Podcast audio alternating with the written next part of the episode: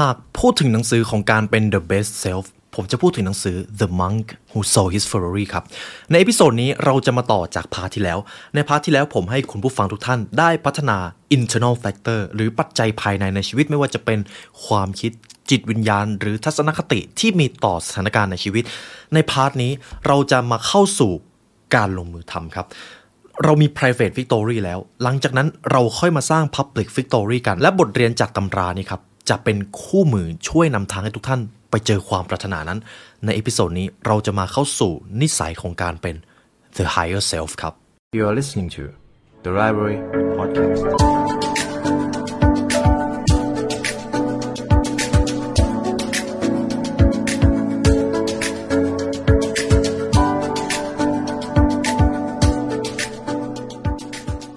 ตำราสู่ความสำเร็จและเนื้อหาพิเศษจากเรา The Library Premium Content เพราะการเรียนรู้จะทำให้คุณเป็นอิสระ ในภาคที่แล้วครับผมเชื่อว่าถ้า learner ได้ฟัง The Monk Who Sold His Ferrari จะเข้าใจกันดีว่า การที่เราจะเป็นคนที่เก่งที่สุด จะเป็นคนที่ยอดเยี่ยมที่สุด บางทีมันอาจจะไม่ได้ซับซ้อน มันเพียงแค่ต้องใช้ความสม่ำเสมอ หากทุกท่านได้ลองดูวิธีการที่ผมพูดมาตั้งแต่ข้อแรก ๆ เลย ทั้งหมดไม่ใช่เทคนิคครับ ทั้งหมดคือวิธีการอันเรียบง่ายที่ต้องใช้เวลาฝึกฝน วันแล้ววันเล่า สิ่งเหล่านี้อาจจะบอกได้ว่ามันไม่มีเส้นชัยเลยครับก่อนหนึ่งผมจะเล่าเรื่องราวหนังสือเล่มนี้อีกครั้งหนึ่งคร่าวๆนะครับเป็นหนังสือของคุณโรบินชามาผู้เขียนท่านนี้เราแทบไม่ต้องตั้งคำถามกับผลงานเขาเลยในหนังสือเล่มนี้ครับเรื่องราวก็คือมีทนายความคนหนึ่งเป็นคนทำงานขยันทำงานหนักประสบความสำเร็จในสังคมมีชื่อเสียงมีเงินทอง แต่เขากลับรู้สึกว่ายิ่งเขาทำงานมากเท่าไหร่ ยิ่งเขาคิดว่าตัวเองประสบความสำเร็จในงานมากเท่าไหร่ ความสุขกลับส่วนทางครับ เขายิ่งรู้สึกไม่มีความสุข จนถึงวันหนึ่งร่างกายรับไม่ไหว เลยต้องซุดลงไปนอนกับพื้น จนต้องเข้าโรงพยาบาล หลังจากนั้นครับชายคนนี้ครับที่มีชื่อว่าจูเลียน ก็เลยรู้สึกว่าไม่ได้ละเขาจะต้องไปหาความปรารถนาที่แท้จริงที่เขาต้องการ ชายคนนี้ก็เลยเดินทางไปที่ประเทศอินเดียครับเทือกเขาหิมาลายัน ชายคนนี้ได้เจอกับ the sages of Savana ครับ นักปราชญ์แห่งเซอร์วานาแล้วได้พบกับโยคีท่านหนึ่งชื่อว่าโยคีรามัน โยคีรามันท่านนี้ได้นำจูเลียนครับชายคนนี้ที่ครั้งหนึ่งคิดว่าตัวเองประสบความสำเร็จในงานแล้วจะมีความสุข แต่เขาก็มารู้ว่าทั้งหมดคือภาพลวงตา เพราะความสุขที่แท้จริงในชีวิตไม่สามารถเริ่มต้นได้จากโลกภายนอก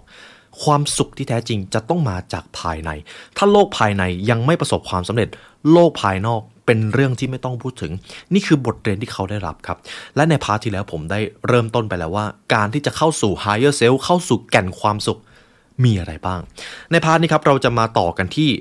external factor มันจะเริ่มต้นที่การลงมือทำแล้ว เวลาเราลงมือทำอะไรก็ตาม ย่อมมีผลลัพธ์เกิดขึ้นในโลกภายนอกตามกฎของ Newton's law เลย ฉะนั้นครับผมจะพาคุณผู้ฟังทุกท่านมาฝึกตัวเองสู่การเป็น the highest self เป็นตัวตนที่ดีที่สุดผ่านหนังสือเล่มนี้กัน มาดูกฎต่อจากพาร์ทที่แล้วครับ เป็นกฎข้อที่ 10 failure always tests us and allow us to grow ความล้มเหลวจะเป็นครูที่ดีเสมอที่จะทดสอบเรา และนั่นคือครูที่ยอดเยี่ยมที่จะทำให้เราเติบโตครับ นี่คือกฎข้อที่หนึ่งครับ ในการสร้างนิสัยของการเป็น the higher self เป็นผู้ตื่นรู้ อาจจะบอกได้ว่าเป็น enlightened guy นั่นเอง ในหนังสือ The Monk Who Sold His Ferrari ครับเขาได้บอกไว้ว่า ความล้มเหลวเป็นสิ่งที่หลีกเลี่ยงไม่ได้เลย ในชีวิตนี้ไม่ว่าท่านจะมีความปรารถนาอะไรก็ตาม พึงระลึกไว้เสมอว่า ความล้มเหลวคือสิ่งที่ท่านจะต้องเจอแน่ ๆ แต่ความล้มเหลวไม่ใช่สิ่งที่เลวร้าย ความล้มเหลวจะเป็นครูที่ยอดเยี่ยมเสมอ ความล้มเหลว ความโชคร้ายคือมหาวิทยาลัยที่ยอดเยี่ยมที่สุดในชีวิต เพราะอะไร บางประสบการณ์ในชีวิต สอนอะไรเรามากกว่าประสบการณ์ในห้องเรียนนี่ครับ บางครั้งการเรียนทฤษฎีก็เป็นเรื่องสำคัญ แต่ถ้าไร้ซึ่งประสบการณ์จริง สิ่งที่ได้เรียนมาย่อมไม่สามารถเอาไปต่อยอดได้ ฉะนั้นจงเรียนรู้ที่จะไปล้มเหลวให้มากขึ้น ความล้มเหลวเหล่านั้น สอนเราได้มากกว่าความสำเร็จครับ บทเรียนหนึ่งที่ผมได้เรียนรู้จากหนังสือเล่มนี้ก็คือ บางครั้งครับ ความสำเร็จสอนอะไรเราไม่ได้ เวลาเราประสบความสำเร็จครับ สิ่งที่ตามมาแน่ๆก็คือความยิงพยองลำพองใจ เราจะรู้สึกว่าเอ้ยไอสิ่งที่เราเชื่อ สิ่งที่เราทำมันถูกต้องนะ แต่พอเป็นความล้มเหลวเท่านั้นแหละ สิ่งที่เราเชื่อ สิ่งที่เราคิดว่าเรารู้จะถูกทำลายไปหมดเลย เราจะเริ่มรู้สึกตัวว่า ความรู้ที่เรามีบางทีมันอาจจะล้าไปแล้ว มันอาจจะล้าสมัยไปแล้ว เราจะต้องเปลี่ยนแปลงตัวเอง นี่คือข้อดีของความล้มเหลวครับ ซึ่งความสำเร็จบางครั้งก็ให้ไม่ได้เหมือนกัน และแน่นอนครับ หลังจากนี้หลังจากที่ทุกท่านฟังพอดแคสต์นี้จบ หรือในตอนนี้บางท่านอาจกำลังเจอความล้มเหลวอยู่ นั่นคือช่วงเวลาที่ดี นั่นคือช่วงเวลาที่ตัวตนที่ยอดเยี่ยมที่สุดของเราจะถูกหล่อหลอมขึ้นมา อย่าได้กลัวครับ ไม่มีใครชอบความล้มเหลว แต่ไม่มีใครเติบโตจากการไม่ล้มเหลว ไม่มีครับ นี่คือประเด็นที่สำคัญสำหรับกฎข้อที่ 10 ในพาร์ทนี้ครับ ต่อไปจะเป็นกฎข้อที่ 11 ครับ ในข้อนี้ครับ self mastery is the DNA of life mastery คนที่เป็นนายของตัวเองย่อมเป็นนายของชีวิตครับ ไม่ว่าจะเป็นมิติใดๆก็ตาม ในชีวิตของเราจะมีหลายมิติใช่ไหมครับ การงานการเงินความสัมพันธ์ หรือเรื่องราวประสบการณ์ในชีวิต แต่การที่เราจะเป็นนายชีวิตได้ เราต้องเป็นนายตัวเองก่อน การที่เราจะเป็นผู้นำคนอื่นได้ เราก็ต้องเป็นผู้นำตัวเองก่อน นี่คือประเด็นที่สำคัญสำหรับกฎข้อนี้ครับ คุณโรบินชาม่าเขาได้บอกเอาไว้ว่า คนที่จะเป็นผู้นำที่ยอดเยี่ยม จริง ๆ แล้วคนเหล่านี้ครับไม่ได้เริ่มต้นมาจากการที่อยากจะเป็นผู้นำคนอื่น แต่เขาเริ่มต้นมาจากการที่เขาเริ่มนำตัวเองได้ แล้วหลังจากนั้นผู้อื่นจึงจะตามเขานั่นเอง ฉะนั้นผู้นำที่ยอดเยี่ยมจะสร้างแรงบันดาลใจให้กับผู้อื่น นี่เป็นเหตุผลครับทำไมการมีอิทธิพลด้านบวกให้กับผู้อื่น มันต้องเริ่มมาจากการเป็นอิทธิพลด้านบวกให้กับตัวเองก่อน หรือถ้าหากให้ผมอธิบายให้ง่ายกว่าเดิมเลยก็คือ ความสำเร็จของเราก็จะมี 2 ประเภทใช่ไหมครับ public victory กับ private victory คนส่วนใหญ่ล้วนแสวงหา public victory ครับ เช่นอะไร ชื่อเสียงเงินทอง ถ้าเป็นยุคสมัยนี้ก็ตัวเลขยอด subscribe ตัวเลขยอดผู้ติดตามมันเป็นชื่อเสียงนั่นเอง แต่นั่นเป็น public victory ครับ ไม่ใช่ว่าไม่สำคัญ แต่หากอยากได้ public victory เราต้องเรียนรู้ที่จะไปสร้าง private victory ก่อน เพราะถ้าไม่มี private victory มันจะเปรียบเสมือนตึกที่เสาไม่แข็งแรงครับ หรือบางทีอาจจะเป็นตึกที่สวยงามมากเลย แต่ไม่มีเสา ทุกท่านคิดว่าตึกนั้นจะอยู่ได้ไหมครับ ไม่ได้ใช่ไหมครับ อีกไม่นานพอเจอภัยพิบัติเล็กน้อยก็จะถล่มลงมา นี่คือกฎที่สำคัญครับ และผมเชื่อว่าทุกท่านเห็นภาพสำหรับกฎข้อนี้ self mastery is the DNA of life mastery ต่อไปจะเป็นกฎข้อที่ 12 you have the power of discipline ในกฎข้อนี้ผมจะพูดถึงเรื่องของ discipline ครับคำว่า discipline คืออะไร discipline ในภาษาไทยแปลง่าย ๆ ก็คือ วินัย ระเบียบวินัยในการใช้ชีวิตคำว่าวินัยมันจะเป็น คำที่ลึกซึ้งอย่างหนึ่งที่ผมอยากจะอธิบายให้ฟัง คนที่มีวินัยคือคนที่ทำบางสิ่งบางอย่าง อย่างสม่ำเสมอ ต่อให้ช่วงเวลานั้นเขาจะอยากทำหรือไม่อยากทำก็ตาม ผมชอบประโยคหนึ่งที่คุณอิลุชิปโชเก้นักวิ่งมาราธอนที่ต่ำกว่า 2 ชั่วโมงคนแรกของโลกเขาเคยได้บอกเอาไว้ ในตอนที่เขากล่าวให้คนในห้องฟัง discipline is free if you don't have discipline you are the slave of your life you are the slave of your mood that's the fact การมีวินัยคือสิ่งที่ฟรี หากท่านไม่มีวินัย ท่านจะเป็นทาสของชีวิต นั่นคือความเป็นจริง ผมชอบประโยคนึงที่เขาบอกก็คือ discipline is free วินัยคือสิ่งที่ฟรีครับไม่ต้องใช้เงินสักบาทเลย เราทุกคนสามารถมีวินัยในตัวเองได้ และมันเป็นกุญแจสำคัญสำหรับทุกความสำเร็จ มันเป็นของฟรีครับ อยู่ที่ว่าเราจะเอาเจ้าของฟรีนี้มาใช้หรือเปล่า แต่ถ้าเราไม่ใช้มันเท่ากับว่าเราเป็นคนไม่มีวินัย และเมื่อเราไม่มีวินัย มันเท่ากับว่าเราจะเป็นทาสของความขี้เกียจเราจะเป็นทาสของอารมณ์ เราจะไม่สามารถควบคุมชะตาชีวิตของตัวเองได้เลย ถ้าเราไม่มีสิ่งนี้ discipline ครับ นี่คือประเด็นสำคัญที่ว่าทำไมความสำเร็จจำเป็นต้องทำอย่างสม่ำเสมอ และต้องมีวินัยด้วย ไม่ใช่ว่าจะอยากทำก็ทำไม่อยากทำก็ไม่ทำนี่แหละครับ มันจะไม่เกิดผลลัพธ์อะไรเลย ถ้าเราไม่มีวินัยนั่นเอง ฉะนั้นครับ you have the power of discipline discipline is free เราทุกคนล้วนมีอำนาจในการสร้างวินัยให้กับชีวิต และสิ่งนี้เป็นของฟรี จงเอาสิ่งนี้มาใช้ครับ มันมีค่ากว่าที่เราคิด ต่อไปจะเป็นกฎข้อที่ 13 ผมจะพูดถึงเรื่องของ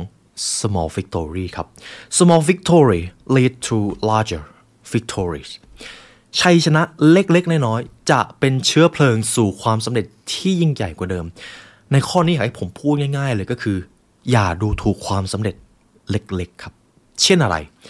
หากให้ผมนำบทเรียนจากหนังสือเล่มหนึ่งผมจะพูดถึงหนังสือเล่มนี้ Make Your Bed ครับ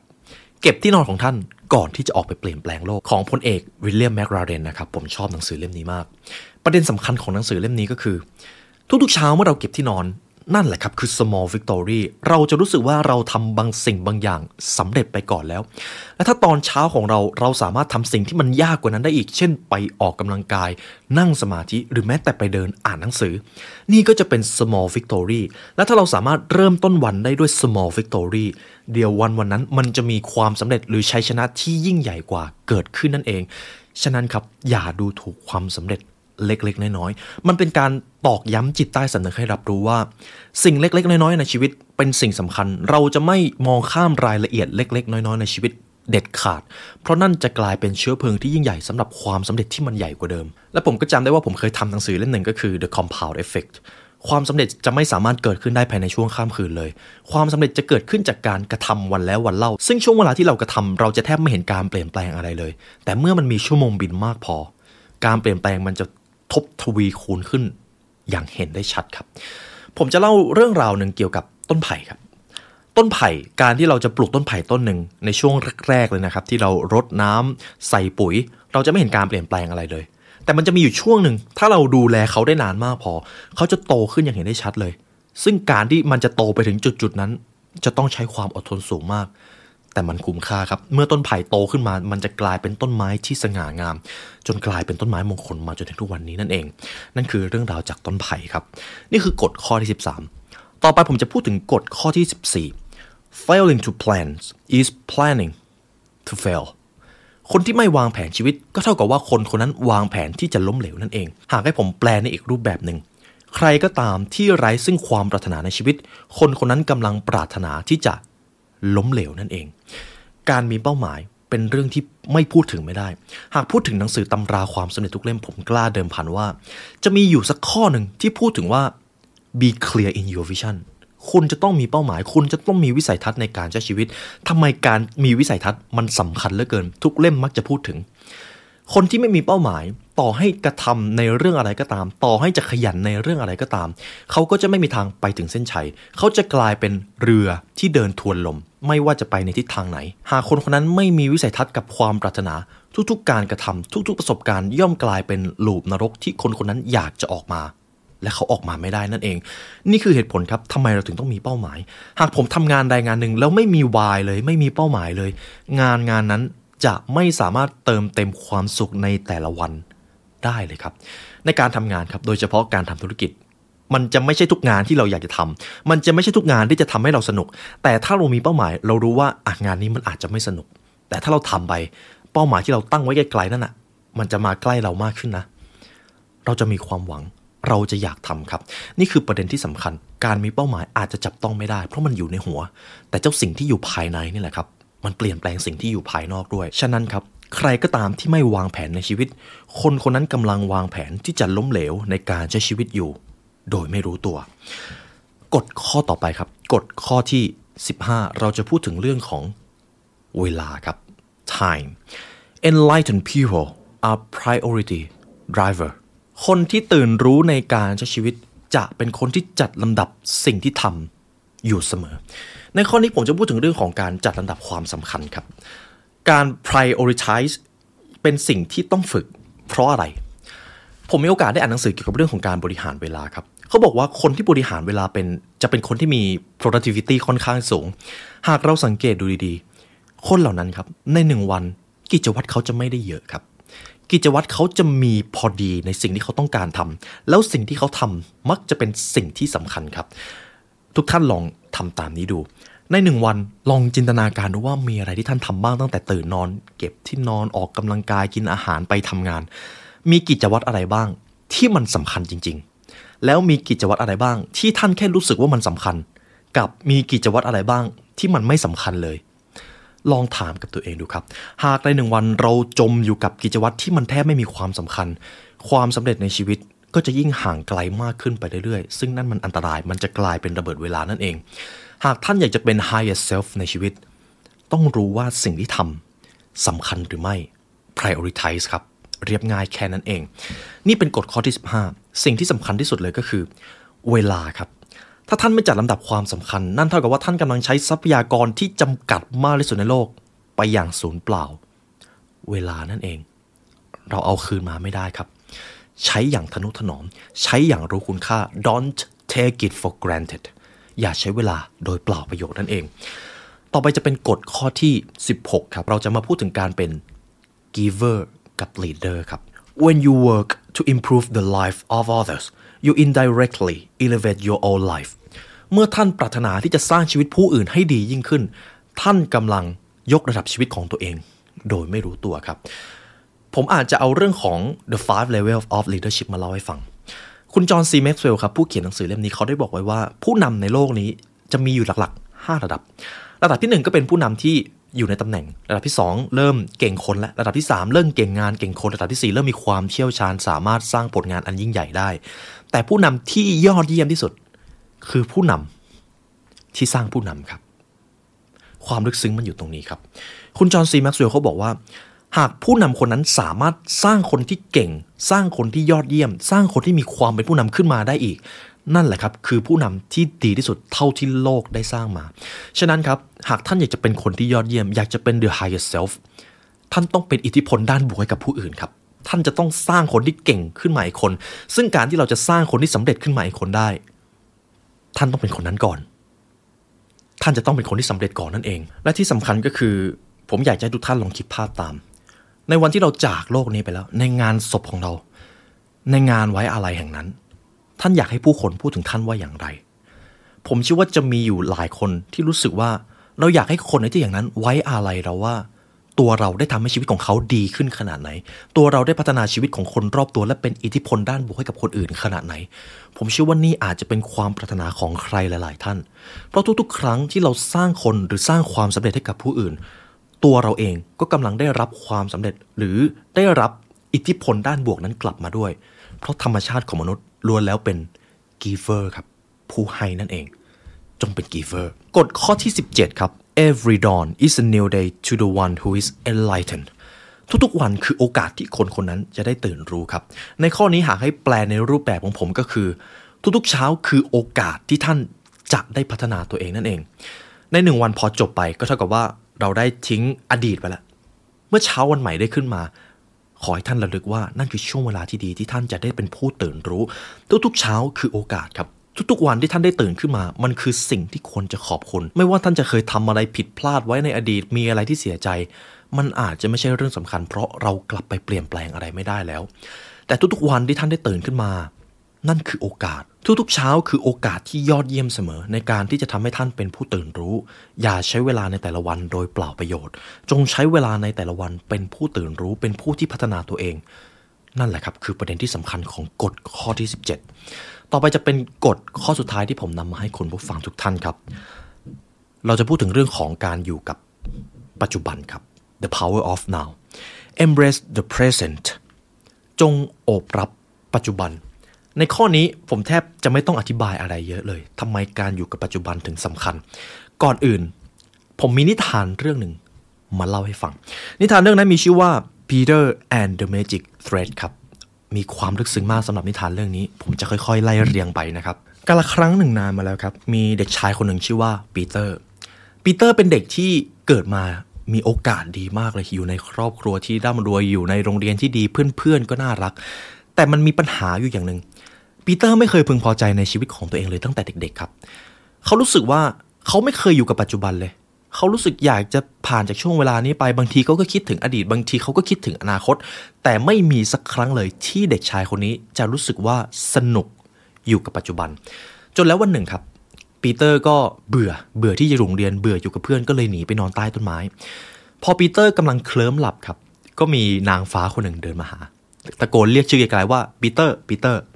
ปีเตอร์ก็ตกใจครับว่าใครเรียก ปีเตอร์ก็หันไป เขาเห็นผู้หญิงคนหนึ่งครับ แต่งตัวราวกับนางฟ้า นางฟ้าคนนั้นครับ เดินมาบอกปีเตอร์ว่า ปีเตอร์เจ้าเด็กน้อย เธอเป็นเด็กที่โชคดีมากเลย เรามีโอกาสได้เจอกันครั้งนี้ ฉันขอมอบพรอะไรสักอย่างให้เธอ เธอจะรับไว้หรือเปล่า ปีเตอร์ตาลุกวาวเลยครับ เพราะปกติเป็นคนที่เบื่อชีวิตประจำวันอยู่แล้ว ปีเตอร์ก็ถามว่า คุณจะให้พรอะไรผมหรอ นางฟ้าคนนั้น หยิบลูกบอลลูกหนึ่ง ซึ่งมีเชือกอยู่ติดอยู่ครับ นางฟ้าคนนี้บอกว่า เธอไม่ค่อยพึงพอใจกับชีวิตตัวเอง ฉันเลยอยากจะให้พรข้อนี้กับเธอ หากเธอรู้สึกเบื่อกับช่วงเวลาใดก็ตามในชีวิต ขอให้เธอดึงเชือกของลูกบอลเส้นนี้ แล้วช่วงเวลาที่เธอไม่อยากจะอยู่ ก็จะถูกข้ามไปอย่างรวดเร็ว มันคือการ skip time machine ข้ามช่วงเวลานั่นเองปีเตอร์เห็นดังนั้นก็ตาลุกวาวครับ เพราะรู้สึกว่าชีวิตมันน่าเบื่อเหลือเกินปีเตอร์มีความฝันว่าอยากจะโตเป็นผู้ใหญ่ไปไวๆไม่อยากใช้ชีวิตในวัยเด็กแล้วปีเตอร์เห็นดังนั้นก็รับพรไว้โดยที่ไม่ได้ไตร่ตรองเลยครับทีนี้นางฟ้าก็ให้ลูกบอลแล้วก็หายตัวไปเลย ทีนี้ปีเตอร์ก็นั่งมองลูกบอลเลยครับ ตาลุกวาวปีเตอร์ก็คิดในใจว่า หากช่วงเวลาใดที่เขารู้สึกเบื่อ เขาจะดึงเจ้าเชือกเส้นนี้ แล้วก็จะ skip ช่วงเวลาไปเลย ทีนี้ครับปีเตอร์ก็ได้กลับเข้าไปใช้ชีวิตปกติ หลังจากนั้นปีเตอร์ก็ไปใช้ชีวิตกับเพื่อนๆ กับครอบครัว มีหลายครั้งมากที่ปีเตอร์รู้สึกเบื่อครับ มีอยู่ช่วงหนึ่งปีเตอร์นั่งกินข้าวกับครอบครัวอยู่ เขารู้สึกว่าเบื่อมากเลย ไม่มีอะไรทำเลยปีเตอร์ก็เลยหยิบลูกบอลขึ้นมาครับ แล้วก็ดึงเชือกปีเตอร์รู้ตัวอีกทีก็ skip ข้ามช่วงเวลาไปอยู่โรงเรียนแล้วปีเตอร์เห็นดังนั้นก็ดีใจครับ เอ้ย นี่มันจะต้องเป็นพรที่วิเศษที่สุดในชีวิตแน่เลย เขารู้สึกซาบซึ้งกับชีวิตมาก เขาเริ่มรู้สึกสนุก พอเวลาผ่านไปเรื่อยๆ ปีเตอร์เล่นกับเพื่อนอยู่ก็รู้สึกว่า เบื่อ ดึงเชือกครับ แล้วก็ข้ามช่วงเวลาไปเลย ทีนี้ปีเตอร์ก็ดึงเชือกนั้นไปเรื่อยๆครับจนรู้ตัวอีกทีข้ามมาสู่วัยผู้ใหญ่แล้วปีเตอร์เริ่มเข้าสู่วัยทำงานปีเตอร์ก็รู้สึกว่าเอ้ยมันต้องดีแน่ๆเลยชีวิตการทำงาน แต่ประเด็นครับพอปีเตอร์เริ่มทำงานจริงๆรู้สึกว่าเออชีวิตการทำงานมันก็ไม่สนุกฮะน่าเบื่อ แต่ไม่เป็นไร เรามีลูกบอลลูกนี้อยู่ปีเตอร์ก็ดึงเชือกครับว้าไปอีกที รู้ตัวอีกทีครับปีเตอร์ก็มีครอบครัว มีลูกมีภรรยาแล้ว ปีเตอร์ก็คิดว่าตัวเองจะมีความสุขครับ แต่ประเด็นอยู่ตรงนี้ เขารู้สึกว่าชีวิตครอบครัวทำไมมันน่าเบื่อจัง ชีวิตครอบครัวมันน่าเบื่อกว่าที่เขาคิดฮะเขาก็ดึงเชือกต่อครับ ดึงเชือกไปดึงเชือกมาปีเตอร์เข้าสู่วัยชราแล้วครับ ทีนี้ปีเตอร์เริ่มเห็นลูกๆโตขึ้น แล้วก็ไม่ได้อยู่บ้านภรรยาของเขาก็เริ่มแก่ตัวลงปีเตอร์เริ่มรู้สึกแปลกๆปีเตอร์รู้สึกแบบนี้ครับเฮ้ย เราเข้าสู่วัยชราแล้วนะ แต่ทำไมเรายังรู้สึกว่าเราไม่ได้ บรับ หรือยังไม่ได้เจอประสบการณ์ดีๆในชีวิตเลย ปีเตอร์เริ่มมาสำนึกได้ครับว่า ตั้งแต่ตอนเด็กๆ ที่เขาดึงเชือกของลูกบอลเส้นนี้ มันทำให้เขาไม่ได้พบเจอกับประสบการณ์ในปัจจุบันจริง ๆ เลย มันทำให้เขาหวนระลึกถึงอดีต หรืออนาคตแทบจะตลอดเวลา เขาเริ่มมาสำนึกได้ครับ ปีเตอร์เลยกลับมาคิดว่าจริง ๆ แล้วไอ้เจ้าลูกบอลลูกนี้ มันไม่ใช่พร มันคือคำสาปนี่ว่าปีเตอร์หันไปมอง ก็ไม่รู้จะทำยังไงแล้วครับ ก็ดึงเชือกมาสักขนาดนี้ปีเตอร์ปลงครับปีเตอร์เริ่มรู้แล้วว่าเออแท้จริงแล้ว ช่วงเวลาแห่งปัจจุบัน ไม่ว่าจะเบื่อ ไม่ว่าจะเป็นช่วงเวลาที่ดี หรือช่วงเวลาที่แย่ เขาควรจะโอบรับมันสิ ไม่ใช่หนีมันปีเตอร์ก็เลยเริ่มรู้สึกเสียใจก็เลยกลับไปนอนที่ต้นไม้ ที่เขาเคยได้นอนในตอนเด็กๆสักพักก็มีผู้หญิงคนหนึ่งปรากฏตัวขึ้นมา นางฟ้าคนเดิมครับ นางฟ้าคนนั้นก็บอกว่าปีเตอร์ เธอได้ลูกบอลนี้ไป เธอได้พรอันวิเศษไปทำไมเธอดูไม่ค่อยมีความสุขเลย ปีเตอร์ก็สารภาพเลยว่า นางฟ้าครับ ลูกบอลที่คุณให้มา มันทำให้ผมไม่ได้ดื่มด่ำกับช่วงเวลาในปัจจุบันเลย นี่มันไม่ใช่พรอันประเสริฐ นี่มันคือคำสาปชัดๆเลยครับ นางฟ้าได้ยินดังนั้น ก็บอกว่า เห็นไหมปีเตอร์ นี่แหละ คือผลของการไม่อยู่กับปัจจุบัน ในช่วงชีวิตของเรา ไม่ว่าจะเป็นสถานการณ์อะไรก็ตาม ทุกอย่างล้วนเป็นของขวัญในตัวมันเอง ไม่ว่าจะเป็นประสบการณ์ที่ดีหรือแย่ นั่นคือสิ่งที่เธอควรจะดื่มดำไม่ใช่เอาแต่หลีกหนีไม่ใช่เอาแต่คิดถึงอดีตและอนาคต เพราะเธอกำลังไม่เห็นคุณค่าของปัจจุบัน เธอเลยต้องมาเจอประสบการณ์แบบนี้ ไม่เป็นไร เธอยังขอพรได้อีกข้อหนึ่ง เธออยากจะย้อนกลับไปในวัยเด็กหรือเปล่า